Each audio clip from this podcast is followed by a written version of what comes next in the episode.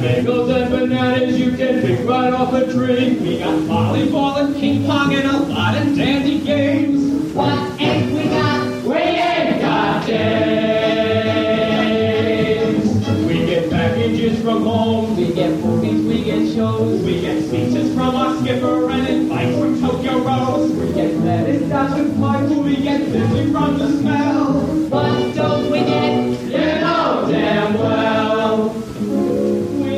And welcome to Broadway Radio's This Week on Broadway for Sunday, October 1st, 2023.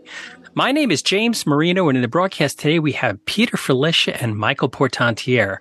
Peter is a playwright, journalist, and historian with a number of books. His new book, Brain Teasers for Broadway Geniuses, is now available wherever finer books are sold. Peter has columns at Masterworks, Broadway, Broadway Select, and many other places. Hello, Peter. Hi. Hello. So, Peter, just uh, a few days ago, you had uh, For the Greater Good, a reading of your new play starring Dylan Sto- uh, Stovall. How did it go? Uh, damn good, actually. Um, I have to say that um, people came up afterwards um, and said a lot of good things. Now, you know, a lot of people do that. They come up afterwards and they say a quick sentence. Figure, you know, let me just say something and get the hell out of here. Um, but this seemed to me um, more enthusiastic than that. It's a tough play, no question about it. But nevertheless, um, people really seem to respond to it and were um, quite taken with the um, very surprising twist that happens at the end. So, um, so I think uh, Eric Krebs, who's commissioned it from me, um, does seem to be going ahead with it. So I think if we live long enough, we'll we'll actually see a production. Wow, that's great. Great to hear. Uh, and and a star is born in Dylan Stovall from what the Oh, rumors were. Oh yeah. Oh, he, he's really good. So uh, we'll see what happens. Yeah. Uh, also, Peter just broke the news to me that uh, next week he's not going to be available. He's going to be out in Chicago, not seeing an adaptation of Harry Chapin's The Cats in the Cradle and the Silver Spoon, but something else, right? Yes, indeed. um, yes, indeed. Cat's Cradle, the Kurt Vonnegut novel, is being Ah. produced in Chicago, and um, it's a favorite novel of mine. And uh, so I, I really want to go out there. Ironically enough, I just see a previous uh, incarnation in Philadelphia about 15, 20, 25 years ago, um, which was not good, I'm sorry to say. So I'm hoping that this one will be substantially better. And I'm looking forward to reading it again on the plane. okay. Excellent. I don't know how you get any reading done on a plane. Oh, no? You know, no, it's just it, it it it just seems to me like uh it's all take off, fall asleep, landing. no, I, I'm going to read. I guarantee you. all right. Also with us is Michael Portantiere. Michael's a theater theater reviewer and essayist. He's the founder and editor of castalbumreviews.com. He is also a theatrical photographer whose photos have appeared in the New York Times and other major publications. You could see his photography work at followspotphoto.com. Hello, Michael. Hello. Michael, I, I, I got some I got some emails saying that they wanted a puppy update. Did you did you get a, a different dog? Did are you fostering a different dog now? Yes, this one is. Uh, the other one um, was so terrified of the city, um, Uh, we had to send her to Staten Island. Uh, okay, Um, that means this, something else in Italian families. yeah. but this one is named Pepsi, ah, and he's Ah. he's three months old, and he it took him about a day uh, to acclimatize to the city. So oh, good. uh, yeah, yeah. So he's uh, it was like flipping a switch. One day he wouldn't he would just not walk outside at all. He would just splay himself on the on the ground, and then the next day he was trotting down the down the block. So Oh, that's very good to hear. Yeah. So, uh, a little housekeeping for us here at Broadway Radio. We are actually recording on Saturday morning, September 30th for the show will be released on October 1st, Sunday morning or a Sunday afternoon. It'll be released to our, to the general public. Our Patreon listeners will get it earlier. Um, because Peter's going to be hopefully at a table and we will uh at the Broadway flea market and uh hopefully not rained out. What do you what do you think is uh the prognosis there? Do you do weather reports, Peter?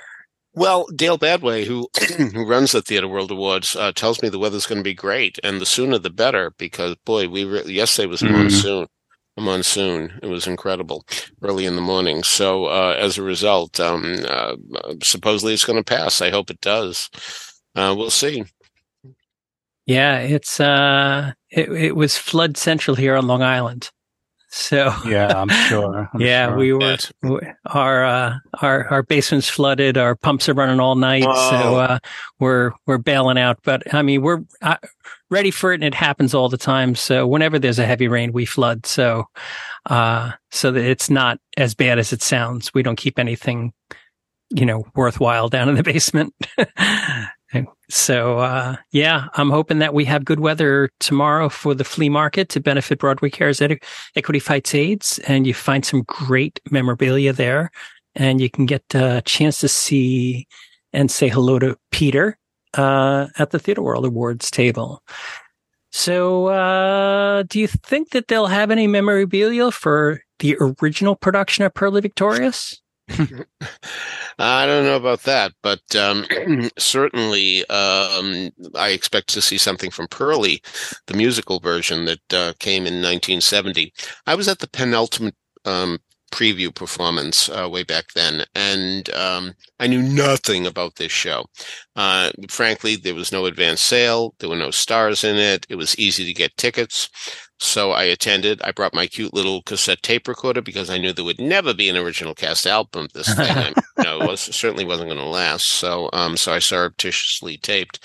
Um, which, by the way, um, I know a lot of people have issues with that, but I really believe that if indeed um, somebody brings in a tape recorder to Hamilton um, to save the money on the C, yeah, cut off his hands. But for things that aren't going to get recorded, um, I think it's a very different story. Because if indeed, you know, for example, uh, the musical, the Broadway musical in 1978, 79, whenever it was, had there been um, a cast album, we would have bought it. So, is there anything wrong with having a tape that uh, you know, if if we're denied the um, the product itself? Well, anyway, so um, seeing Purlie way back then, I knew nothing about it. In fact, in the opening number, "Welcome Up the Stairs," there was um, lyric about the pearly gates, and I thought, oh, I guess that's what that means. um, you know, uh, that that just spelling it differently. You know, so I didn't know there'd be a character named Purlie.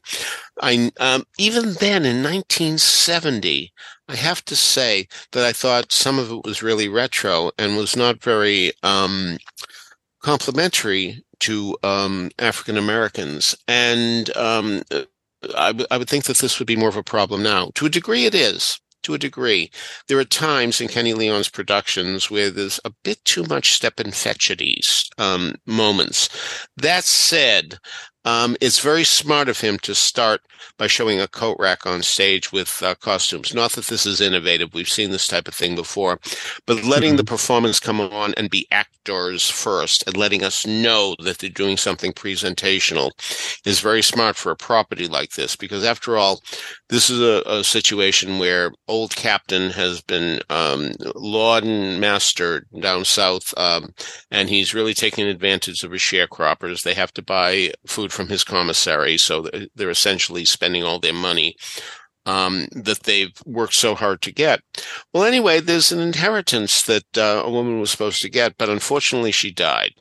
And so as a result, Purlie, Victorious, uh, Judson, that's his name, uh, is going to have a ringer come in. He he's found a, a, a young woman who he thinks can pass uh, for um, the person who's died, and he instructs her on everything she needs to know.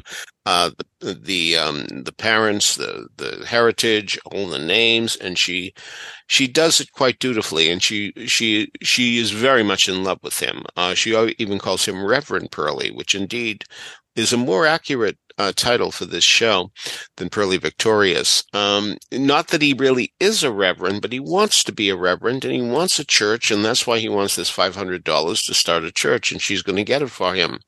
Well, she makes a very, very stupid mistake that even seems hard to believe, but it doesn't do um, African Americans any favors to suggest that um, that uh, one of their uh, women would make this mistake. So I think that's a real problem with the show. And there were times that the audience really did groan at lines that really, really should be cut. Um, and I, I, I, don't know if the uh, Ossie Davis estate was averse to that or if they really felt that let's do it as it was. One of the interesting things, I watched the movie the other night before I, um, there is a movie. The movie was called Gone, uh, Gone Are the Days, um, in some releases, but Purlie Victorious is actually the way it's, um, on the DVD that one can buy. Hmm. But um, the thing is, um, Gone Are the Days is a song that is sung every now and then by a very Uncle Tomish character, though I really have to say that um, the actor playing it here is doing a far better job. And this is under Kenny Leon's direction. I mean, we have to give um, credit to Kenny Leon saying, no, no, no, no, no, we're not going to do it that way. Um, Godfrey Cambridge in the original production certainly certainly was Uncle Tomish to the nth degree. But luckily here, and it really is a, a very, very important thing, Billy Eugene Jones uh, is not playing it as um, submissively as indeed Godfrey Cambridge did. So uh, that's that's a, a, point in the production's favor. But nevertheless, um, there are times when you do think gone are the days, and you might wonder why this property is being uh, revived. That said, Leslie Odom Jr. is phenomenal as Purlie, and uh, one of our all-time favorites, Kara Young, um, is very good as Lutiebelle Gussie Mae Jenkins, uh, the woman who's going to uh, perpetrate the ruse. Another thing I have to say um, in the um, Kenny Leon's direction, um, and in conjunction with the actor Jay O. Sanders, much better than in the movie that Sorrell Booke um, did as the old captain. He is so over the top in the movie. It is, it's really, um, ludicrous. I think they really wanted to overdo it back then to, um, really show, uh, that the captain was, uh, it's the best way to go. I mean, he's, he's a cruel man. I mean, there's talk of bullwhipping um, people um, mm-hmm. that go against him, uh, which is problematic as well. But J. Jay O. Sanders is a real human being, which is something that uh, indeed uh, Sorrell Booke was not in the movie. So, so uh, there are assets and liabilities in this production. I even think the set does a very nice job of um, having a tiny surprise uh, at the end. I, will grant you that um, it, it wasn't uh, terribly demanding, and I imagine any um, um, scenic design student uh, would be able to uh, figure this out too. But still, Derek, Derek McLane did wind up giving us a, a surprise. Funny thing, um, I don't know the original script.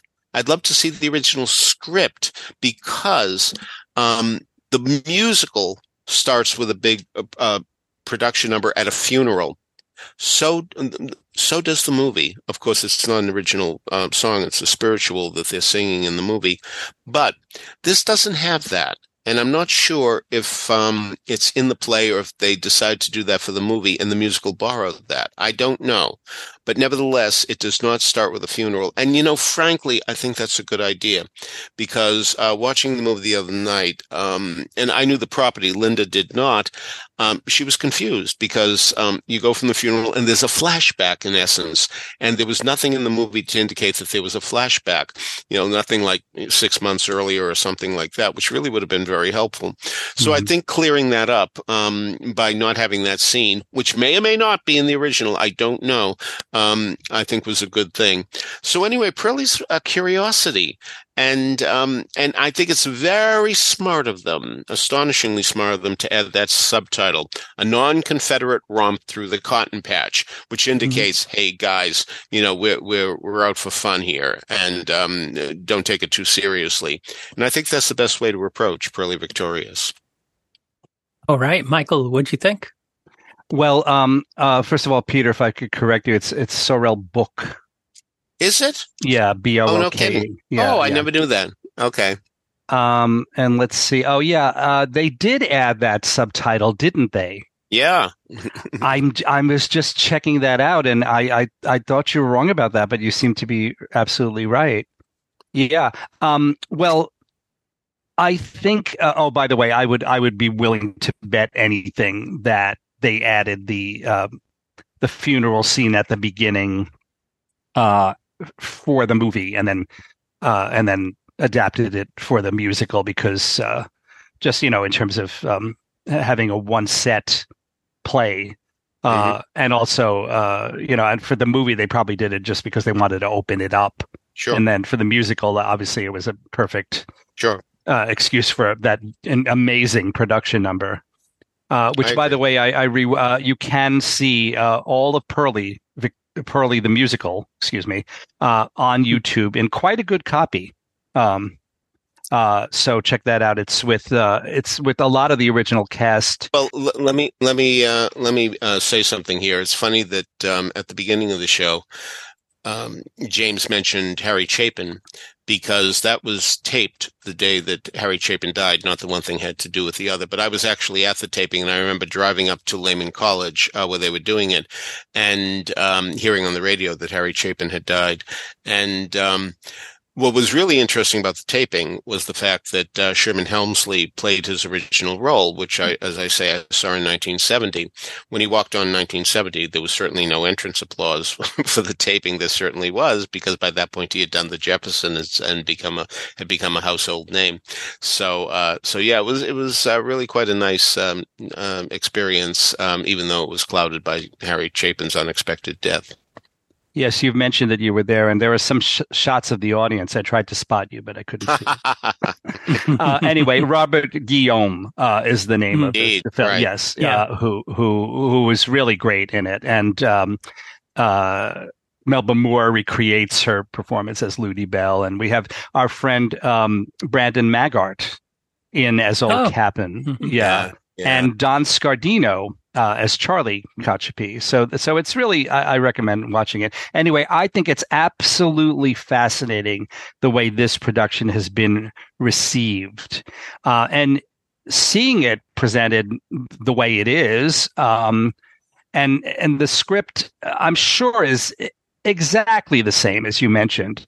Um, so I can only imagine it was intended back then too as a very broadly comic satire almost uh, filled with stereotypes and caricatures now people can respond to that in different ways and i and i've said before i distinctly remember that when purlie the musical opened that one of the major critics wrote i hope today's blacks hate purlie Uh-huh. because he was not he was responding negatively to the stereotypes and caricatures but um, it's it's meant clearly as a satire and sort of similar to um, to pick uh, one example the book of mormon.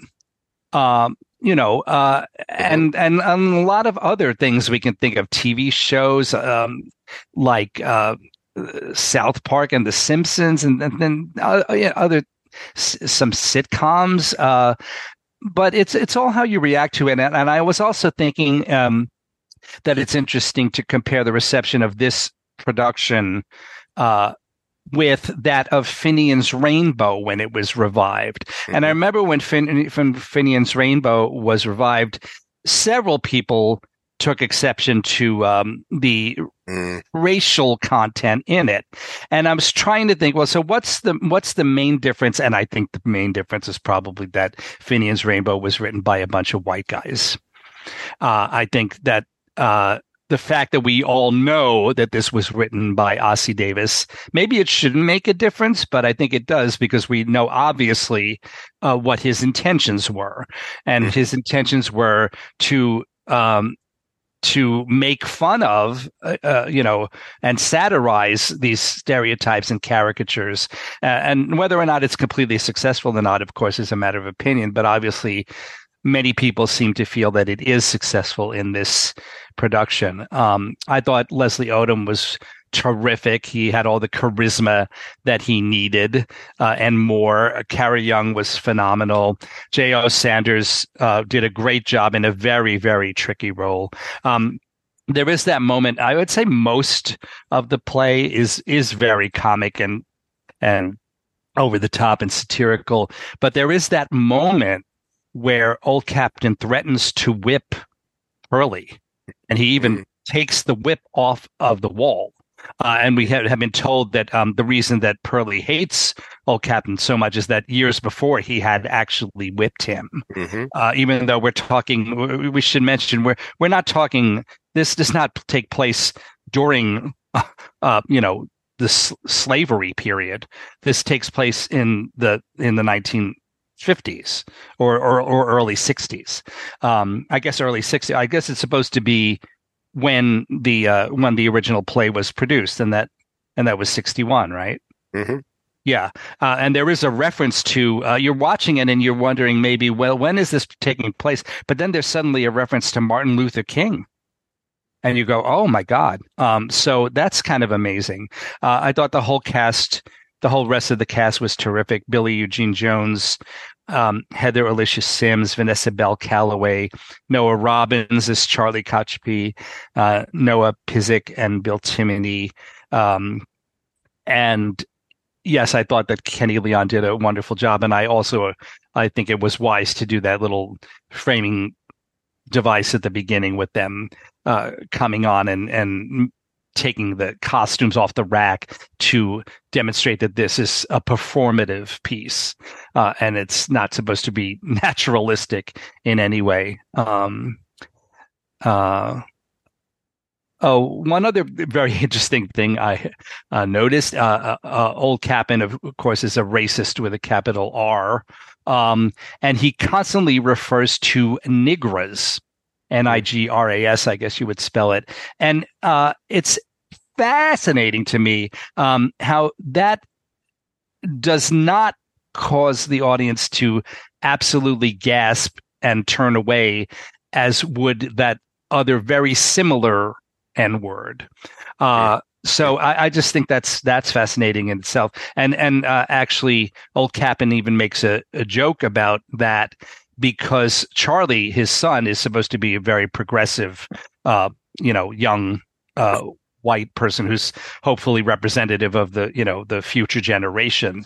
So he's um, you know he's he he hates his father's racism and all that. And he and he refers to black people as negroes which was the you know the acceptable word at that time. Uh, but old captain at one point says you know he never learned to pronounce that word right mm-hmm. uh, so I, that's the kind of humor that's that's in Purlie Victorious and in Purlie, and I think um, it's wonderful to see it work so well for a modern audience. I really, really had my doubts as to how this was going to go over. But you never know. And that's part of the fascination of live theater. Mm-hmm. All right. So uh, that is uh, the review for Purlie Victorious. It's at the Music Box. It's uh, in an open run right now. And I found the video on YouTube that Michael referenced uh, with Robert Guillaume and Melba Moore and Sherman Hemsley. Uh, and it's in the show notes, so you can check that out if you'd like. Peter, you got up to the Goodspeed Opera House where you saw a production of a new musical called The Twelve. So tell us about this. In a way, it should be called the Eleven, um, because we're talking about the apostles after um, Jesus has been crucified. So, in a strange way, this is a sequel to Jesus Christ Superstar and Godspell. So, uh, but that's what it's about. But of course, uh, Judas isn't on the premises. Um, he has hanged himself, though there is some controversy about whether or not he did that in the show. Um, one of the apostles uh, takes credit for uh, killing him, and that becomes some of the conflict in this show. But um, the first thing that should be mentioned is that Neil Berg wrote the score, and Neil Berg is. Um, well, insiders know him from uh, musical versions of My Cousin Vinny, as well as Grumpy Old Men, uh, which has gotten a number of regional productions, I'm happy to say but here he has gone for a, a, rock score in the style of both Jesus Christ Superstar and Godspell. I don't mean to say derivative. All I mean is it, it is rock music. And so he's really stretched himself here. I mean, it's not a sound I expected from Neil Berg, and it's quite satisfying. The music is very, very good, which I'm happy to say.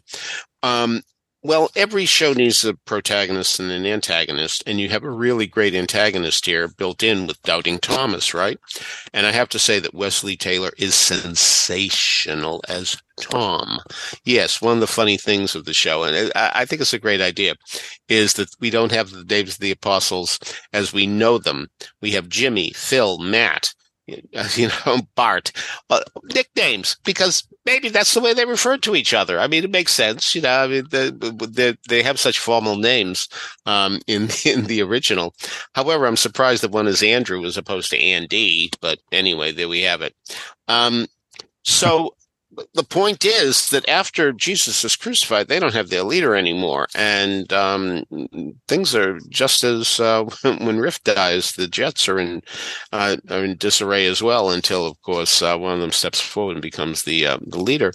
But uh, who's going to be the leader here? I mean, they're really scared, and who can blame them? You know, I'm uh, you know, as they say, we, we followed him and we, we, left everything behind. And, you know, uh, so that's really uh, something. Um, I'm not sure the apostles had guitars, but two of them do. Um, and uh, anyway, there's talk about leaving the country. Should we do that? Um, there's a time when they reminisce and uh, remember the good times when uh, Jesus was with them.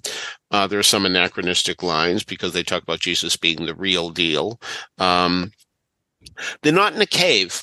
For whatever reason, uh, the set design uh, decided to go um, anachronistic as well, which was a little surprising to me because they're sort of an, um, sort of an industrial area. Um, and uh, they have this, you know, big door that um, uh, they um, that opens and closes. Um, you know, you really have to pull your muscles to have this big industrial style door. Um, which what's what's really interesting to me is that um, that was certainly something the director wanted because the director is John Doyle, who also designed the scenery, not only but also. So um, so anyway, instead of a cave, that's what they have. So uh, again, all right. So, um, so the direction is very tense. I mean, you really get the scared quality of these guys, and at any moment the Romans are going to come in and uh, kill them dead. So anytime there's a noise from outside, they're very concerned. Um, they're worried for their lives, and of course, two of the visitors who come are both um, Mary Magdalene and uh, uh, uh the Virgin Mary, um, who's certainly uh, is um, you know, distraught to say the least uh, with her son dying. Uh, she has a tremendous number um, where she really uh, talks about, sings about uh, what has happened. Um, it really tore the house down, and of course, some of that has to do with uh, Rema Webb delivering it wonderfully. By the way, you know the audience Goodspeed skews um, older, and yet, um, boy, did they respond to this. I'm telling you, uh, the cheers were really rapturous. So, um, any talk of um, old people not responding to a rock musical was certainly uh, dispelled here. There's an interesting moment where um, one of the apostles, uh, Jimmy, in fact, uh, decides that he wants to marry Mary Magdalene and she sees dangers in that. I mean, much the way that Oscar and Sweet Charity um, later comes on to think, you know, maybe I shouldn't get involved with this woman who has a past. Um, but he he seems to love her very much, and she seems to resist him. You know, knowing we can tell that she knows that her past is going to catch up with her at some time in an argument. He's going to bring it up, and so she discourages this. And he gets upset and actually says, in essence, he doesn't quite say this, but um, that indeed I'm the only one who'd marry you. You should, uh, you know, take the. I'm the highest bidder. You should really take me. So um, the irony is that of all the people, um, Mary Magdalene seems to be the the leader she seems to be taking the bull by the horns. And you really get the impression that here are these guys who are fishermen who are out in the sea, um, and you know, essentially loners until Jesus came along. But Mary Magdalene certainly has street smarts, having been on the street for a long time. So that's really well expressed too. Um, and I thought that was good. There's a marvelous moment of direction in which um, um the Virgin Mary is cradling uh, what looks like a baby in her arms as she's reminiscing of when Jesus was a baby. And the blanket is there, the swaddling clothes, so to speak. Um, and then she lets him drop.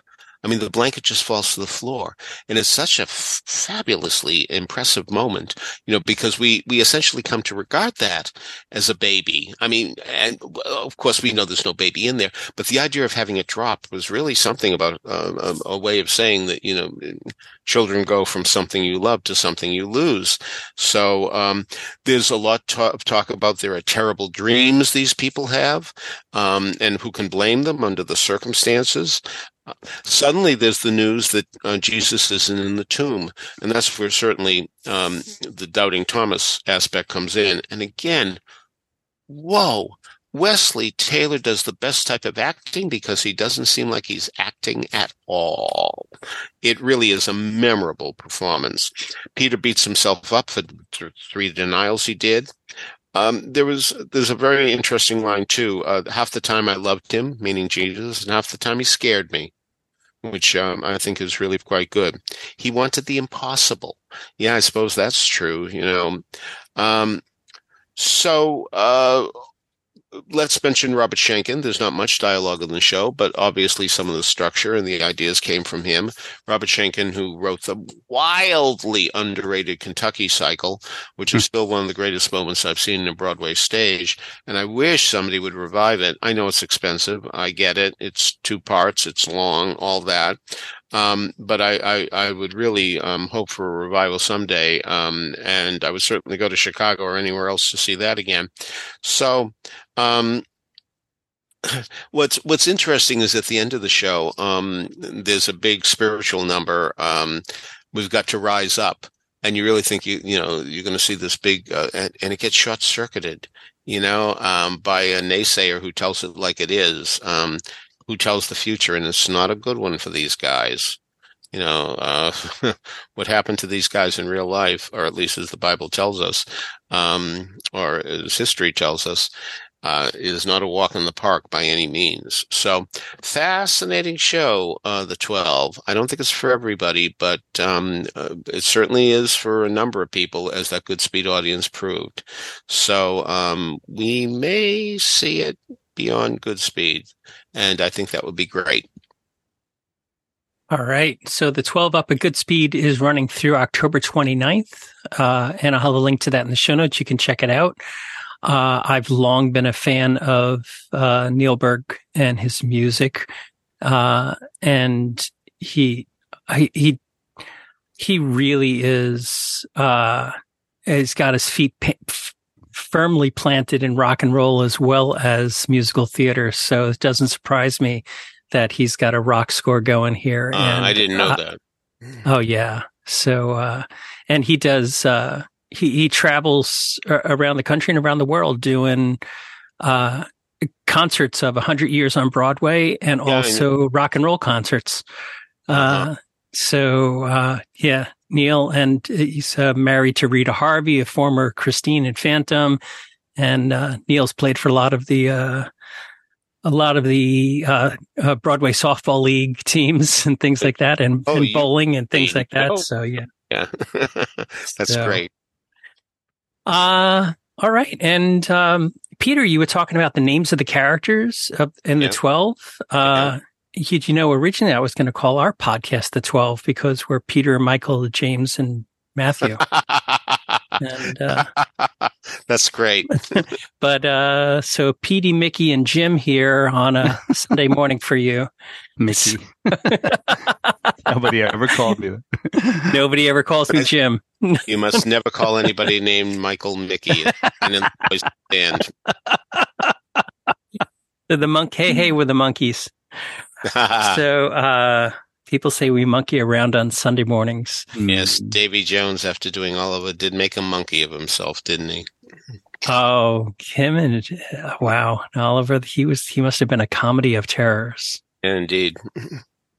Oh, Dracula is a comedy of terrors over at the New World Stages, and uh, Michael got a chance to see it. So, Michael, give us your review on Dracula, a comedy of terrors it's a really really great time and i highly recommend it uh, we had we were honored to have Arnie Burton on our podcast a few weeks ago, and he's one of the amazing cast. Uh, James Daly, uh, D A L Y, uh, spelled exactly the same as the father of Tyne and Tim, um, and also Canadian. Uh, plays Dracula, but the other four actors um, play multiple roles. So they're only billed as actor one, actor two, actor three, and actor four.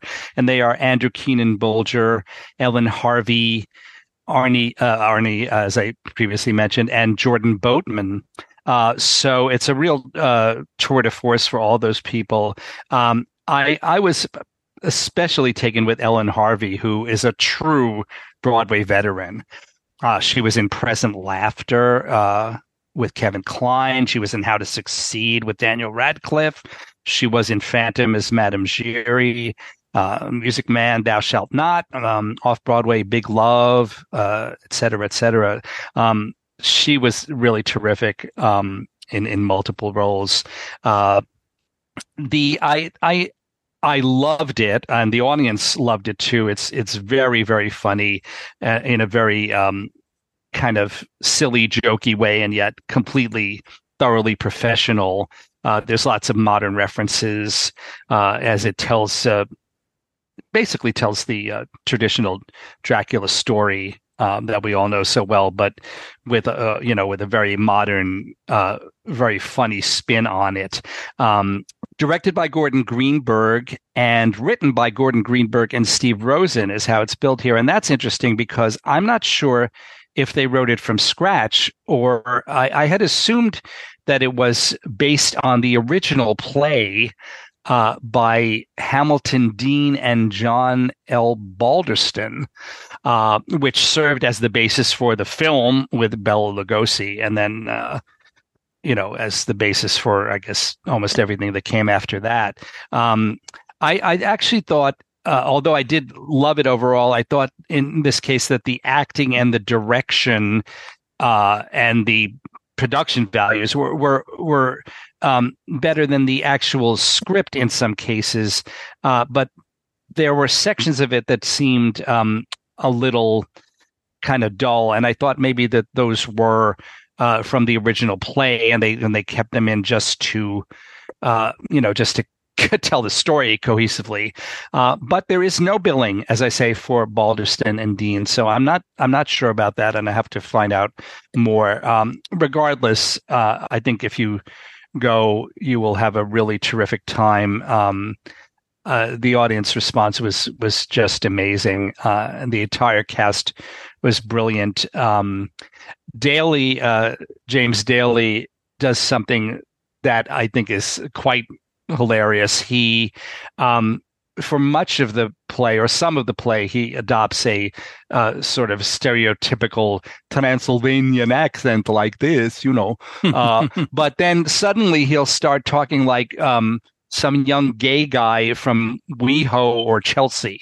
Uh, and he keeps slipping back and forth. And actually, one of the comments online that I read about this uh, question whether or not he was doing that on purpose. Well, I'm sure he's doing that on purpose. Uh, mm-hmm. Uh, I'm sure he could maintain the accent if he wanted to, but uh, he and probably Gordon Greenberg rightly think it's just hysterical for him to slip back and forth. It's very, very funny. Also, he is unbelievably good looking. Uh, he is his body, which is displayed um, uh, very much so, uh, especially in the first scene, is uh, as a friend of mine says, ripped from the headlines, uh, and so uh, that's another level here because it, it, I would say there's a um, there's a I would say there's a very gay sensibility to this production, but not but not exclusively. It it, it just kind of targets a lot of different uh, different genres and sensibilities. Uh, so, uh, but they uh, they definitely play up the sexuality of Dracula and, and how he's a, a predator in that sense. Um, so I, I, I just think it's wonderful, and it's uh, by the way great to see Andrew Keenan Bolger. Um, back on stage because I also have always enjoyed him. I think he's v- very, very talented um, which is not surprising considering who Ah. his sibling is, Celia Keenan Bolger. That that's a very very talented family. I I got to interview both of them uh, together uh, Oh. some years ago, and that was a, a lot of fun. They they really are. They're both uh, as charming off stage as they are talented on. Um, and he, um, I, I think it's been a while since he's been on stage, but he's been doing some TV work uh, and other things. So good for him. Uh, I I highly recommend this show. It, it's due to run, I think, through the end of the year and, and into into the new year a little bit. Um, so at at New World stages, uh, so you have plenty of chance to catch it, and I strongly recommend that you do so. I mentioned the production values, but I should I really should mention them again because it's really quite impressive for an off Broadway show. Uh, the especially the the lighting and the sound and the sound effects uh, and the set. Uh, I it's it's one of the most impressive shows I've seen at New World stages in that regard. Um, so they really put the money into it, and I hope it's a very successful run. Yep. As Michael says, it is playing through January 7th, 2024 at New World Stages. And that is uh, Dracula, a comedy of terrors. And we'll have a link to the website in the show notes. And plus, you can go back and listen to uh, our interviews. All right. So next up, uh, Peter headed down to the Minetta Lane Theater. Is it called the Audible Theater now, or the Audible Minetta Lane Theater? Yeah, really. Audible certainly um, has given us a lot of productions. Uh, God bless uh, Audible. Um, the the way in which the press release is written, it, it, it looked as though it was, it says Audible Swing State, as though Audible wrote it. But so Peter, you saw Swing State. So tell us who wrote it and how was it? Rebecca Gilman, uh, who is a terrific playwright. Um, uh, I, I was, I didn't see um, originally. I, I missed it, and I don't know why it happened that I missed it. But um, the boy gets girl um, play, which I wound up reading before I um, actually saw it, and I was amazed at this the power of this play. So um, that will always be the benchmark for me. And I, while I will say that I didn't enjoy Swing State nearly as much as that one, there are certain moments in it that are very, very powerful. But here's the only thing I really want to say about this. Um, there is a moment where um, a, a, a, deputy uh, is talking to a woman in her home, an older woman, and she's talking about the fact of what you can order online and um, the older woman expresses such disdain for online shopping uh, enjoy, and endorses the old-fashioned way of getting out and going in stores. And what was so interesting to me is that the audience was silent. Now, there would have been a time when that line would have gotten applause, or at least a laugh, a chuckle, but Hmm. it was as if the audience was saying, "Are you crazy? Online shopping is great. What do you you don't you don't do it? Uh, we all do it. Um, you don't. That's. Um, I really think um, Rebecca Gilman might have expected the audience to laugh in recognition or so some audible reaction in that way. It didn't, and that was the Mm. most fascinating moment for me in Swing State. You know, what's interesting about that is that Audible is owned by Amazon. Ah, Good point. It's like uh, biting the hand that feeds you there, you know? And uh, so that's Swing State at the Lane Theater through October 28th. So you have about a month to get there. And as with pretty previous Audible theater shows at the Minetta Lane, Audible re- will record and release Swing State as an Audible original, extending its reach to millions of listeners around the world. What's This really nice of is Broadway um, Radio has been brought to you by Audible. It hasn't. Yeah. Just kidding. What's really nice about that is um, that when they started doing this, there were one person shows. And one can understand one person shows um, as recordings, uh, but suddenly there was a long day's journey into night, edited, I'll grant you. But uh, here we are getting plays as opposed to one person shows um, being recorded, and that's really good. Uh, I'm trying to think. There was a, a cast recording of a play on Bruce Kimmel's old label. That I can't. Oh, yeah, yeah, yeah. Was it Proof or what was it? I know he did Beyond Therapy. Beyond Therapy. There. Yeah, Christopher Rangman. So yeah, it's Very uh, nice. it. Very nice recording. Yeah, exactly. All right. So, uh, Michael, you headed uh, down south, and by down south, I mean into Chelsea Mhm. uh, to see George Krissa at Chelsea Table and Stage. So, tell us about this. Oh, he did a terrific show on September 23rd. Uh, George is a Canadian uh, performer. And let's see, he uh, is uh, most recently starred as Jason DeVito in Hallmark's uh, The Holiday Sitter alongside Jonathan Bennett, making history as the network's first ever LGBTQ plus lead rom com. Uh, as a musician, theater artist, and actor, George has been had the pleasure of performing for audiences across Canada and the U.S. Notable credits also include starring as Rocky in the Stratford Festival's record-breaking production of the Rocky Horror Show, Tommy Albright in the Shaw Festival's production of Brigadoon, and he was a recipient of the Musical Stage Company's Banks Prize Award for Theater Artists. Um, he is really great. He's one of those people who is uh, so good looking that he probably be would be successful if he were less talented. But uh, to look at it the other way, his he's so talented and his voice is so beautiful that he would probably be successful even if he wasn't so good looking. Uh, so it was a really great show. He had guested um, uh, singing a couple of songs in uh, one of Steven Brinberg's shows at Chelsea Table and Stage um, several months ago, and he fell in love with the room, which really is beautiful if you haven't been there. Um, it's it's really uh, gorgeous. It's got tremendously high ceilings. It's got this amazing entrance uh, to the room down a a curved staircase where you can really make an entrance if you want to, uh, whether or not whether or not you're starring in the show. You know? um, you have to go uh, see something there just to, if only to take in the room. So wait till somebody uh, you really like is there, and, and I highly highly recommend it. What's the address, Michael?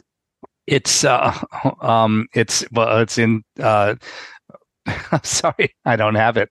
Okay. 152 West 26. Yeah. There we go. Yeah, it's right by FIT. Um Uh-huh. Ah. Mm. and and quite close to the uh uh to the tw- well really the 23rd or the 28th Street stop on Mhm. on on the uh, number 1 train. Uh which is what I took. Uh so George The did number, a, uh, it says here in the Google, it's in the Hilton Fashion District Hotel. Is it in the hotel lobby or? Yes. Uh, oh, no. Well, you walk into the hotel and then it's actually down, uh, down the staircase. Okay. You take the staircase down to it. Um, but as I said, that this it's the most spacious room I've ever seen. The ceilings are so high, um, Wow. and it Yeah. you you don't get that claustrophobic feeling that you get in some of the other cabaret rooms. Uh, so uh, and, and now they have a. Um, it used to be a little hard to find it, actually, frankly, but now they have uh, on the on the glass doors in front of the hotel. They have added um, uh, in huge letters Chelsea Table Stage, uh, so you won't be able to to miss it. Uh, George did a fantastic program, very very eclectic. He did everything from um, almost like being in love, uh, which I said he, as I said, he played that role of Tommy Albright in Mhm. Brigadoon. He did the uh, the way you look tonight, that beautiful song, Jerome Kern song from Swing Time. Uh, but then uh, you know he did things like Elton John's Your Song. Um, he had some guest artists, and with one of them, he sang a duet of "Love Is an Open Door" from Frozen. Mhm. Uh, uh, he did a Stephen Lynch comedy song. uh, very, very, very um, eclectic program. And uh, one specific thing he did, which I thought was so fantastic. Uh, you know, uh, what do you do when you want to sing a, a, a very, very well known song? Uh, and you don't want to, you know, you don't want to distort it, but you want to make it your own somehow. How do you do that? Well, they, uh, he and his brilliant musical director Christopher Denny uh, did that with Something's Coming from West Side Story, and in the most simple way possible. Um, it started out with George singing almost a cappella, uh, around the corner, or whistling down the river. Come on, deliver to me. And then it went into da da da da da da da da, and then he sang the rest of the song, uh, and just putting that bridge uh, at the beginning there um, just made you know it's just made you hear it in a different way, and it was just really a very smart smart creative thing to do. Um, so it was a lovely evening. I'm happy to uh, uh, uh report that it was packed. Um, uh, George, I know uh, himself was a little worried about that because he's really much better known in Canada than here.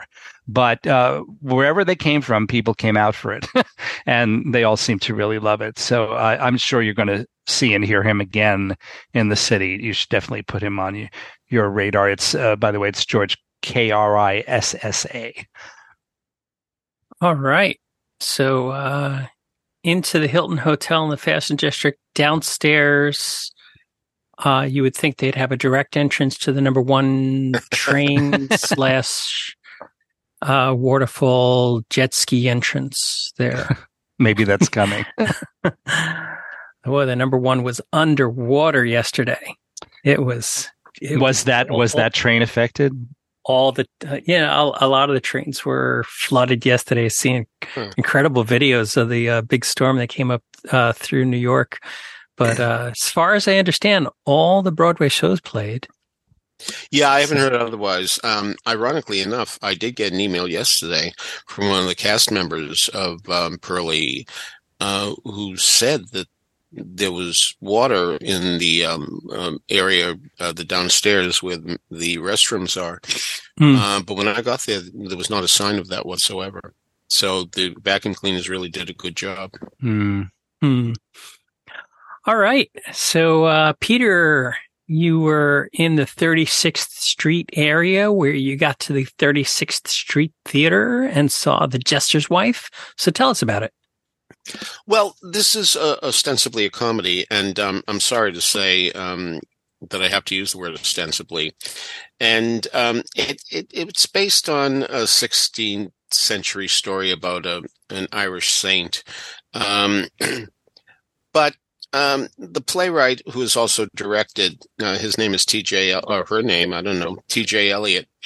Um, obviously, finds mirth in this. Um, let, us put it this way.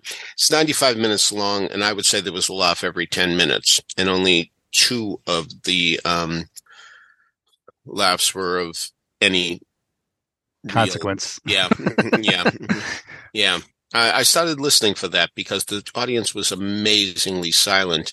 But the reason I want to mention it is because Steve Weatherby, playing the jester, and Emma Taylor Miller playing the wife works so hard to get laughs.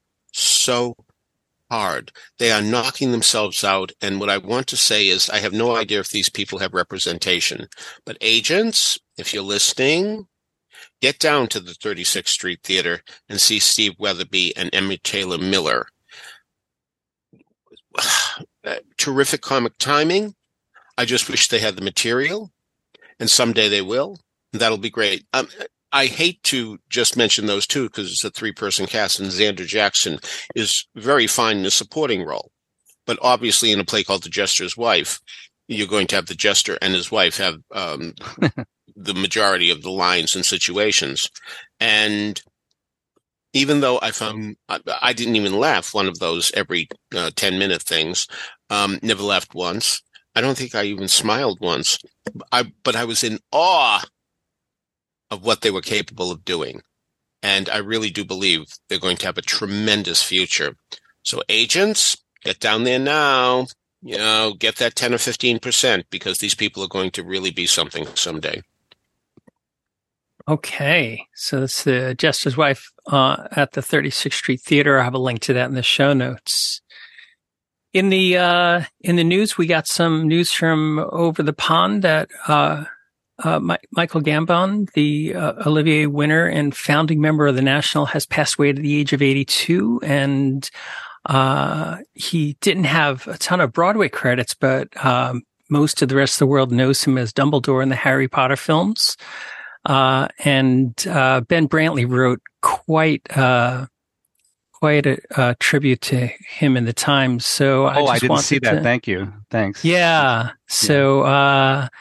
Uh, so the, the Brantley review, I'll put in the show notes. Uh, Michael Peter, any words to say about Mr. Gambon? Well, I only saw him in Skylight, um, which Michael tells me was his only Broadway credit. But there he played such a narcissist. I mean, I still, I this was a long time ago already, and I still 96, have, 1996. Look at that! Look wow. at that! That's something. Mm-hmm. Um, so as a result, I mean, I still have such visual memories of him.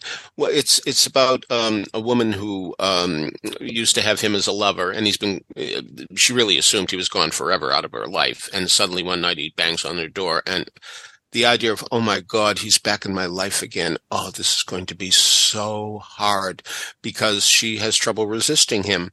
He still has a power over her, be- him because he um, over her because he is so charismatic, and you really needed a charismatic actor to pull this off. And Michael Gambon did. Tremendous performance.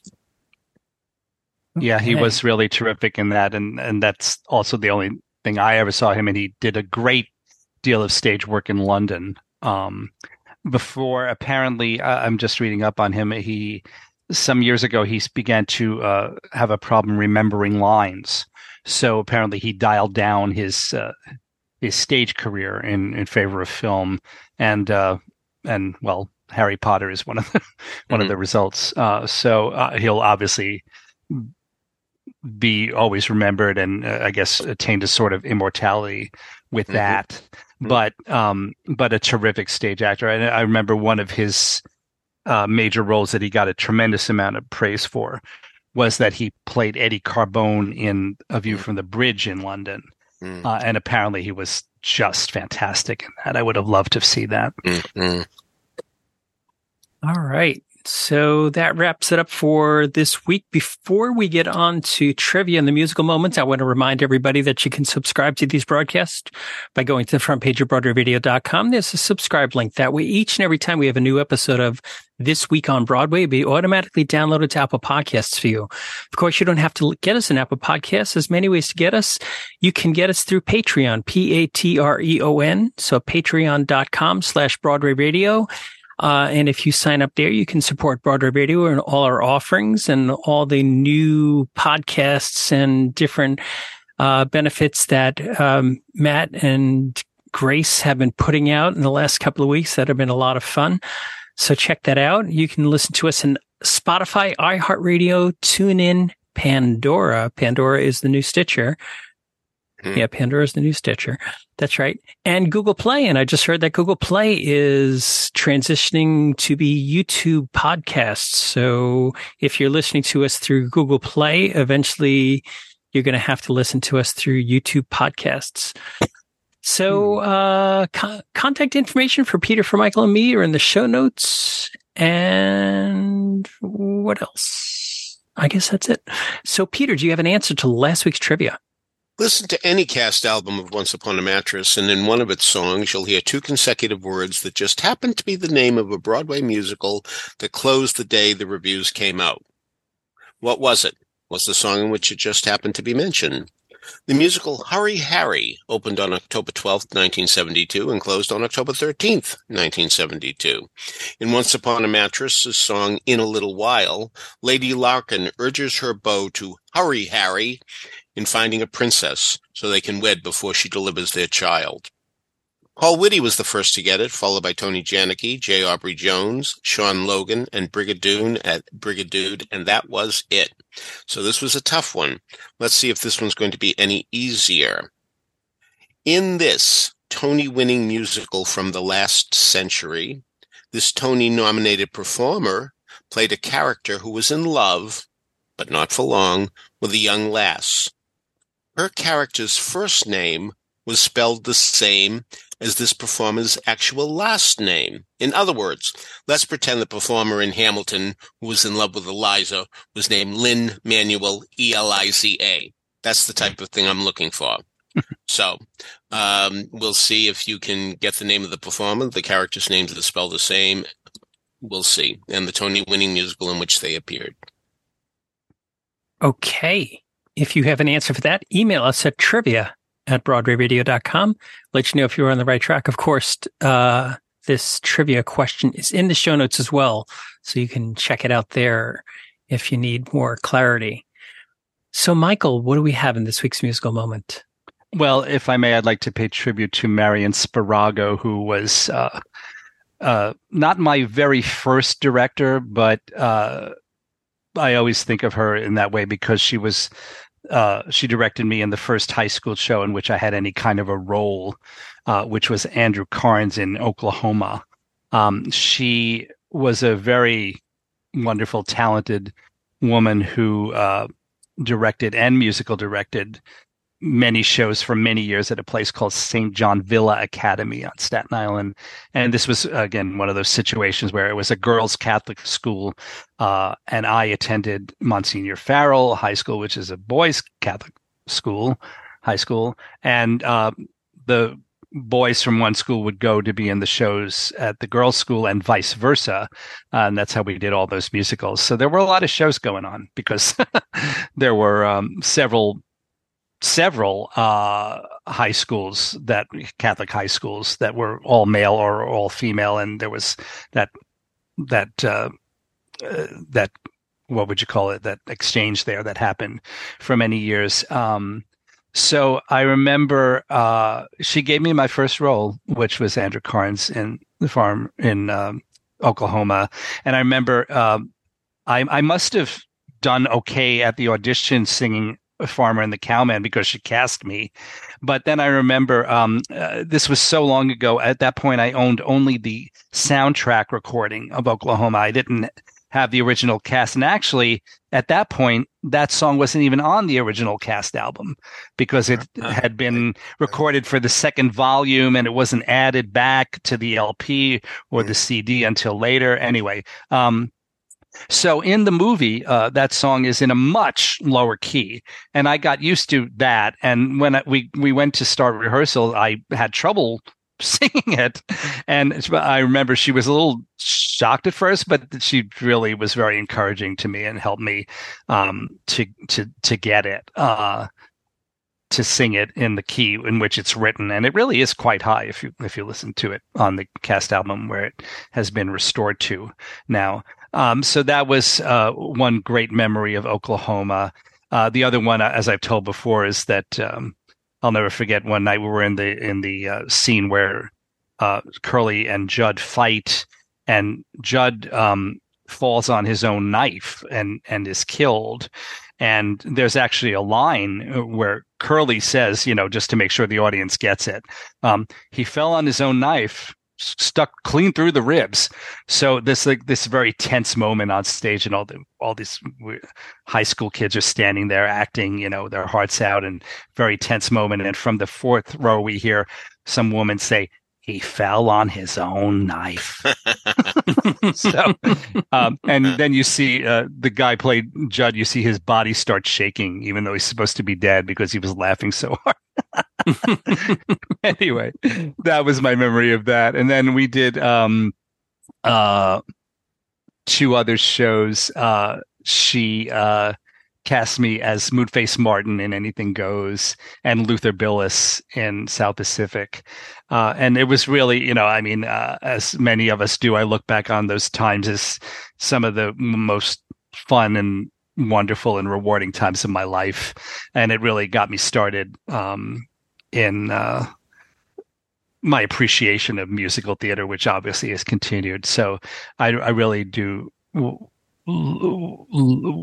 to tribute her and, and thank her for all that she did for all of those kids all over all those years. Uh, uh, you know, Stephen Sondheim, I've often quoted as saying that teaching is a sacred profession, and uh, and I think that she was a perfect example of that. Uh, when you think of all the um, people whose lives she affected in a very positive way and and helping them have an appreciation for that you know for that art form so uh, our opener um, I, I, do have uh, and please forgive the sound quality uh, also maybe the performances but i have audio recordings of, of some of these shows so our opener is um, an excerpt from there is nothing like a dame uh, from south pacific which we did in 1975 uh, and the closer is a bit of a friendship from anything goes which we did at st john villa academy in 1974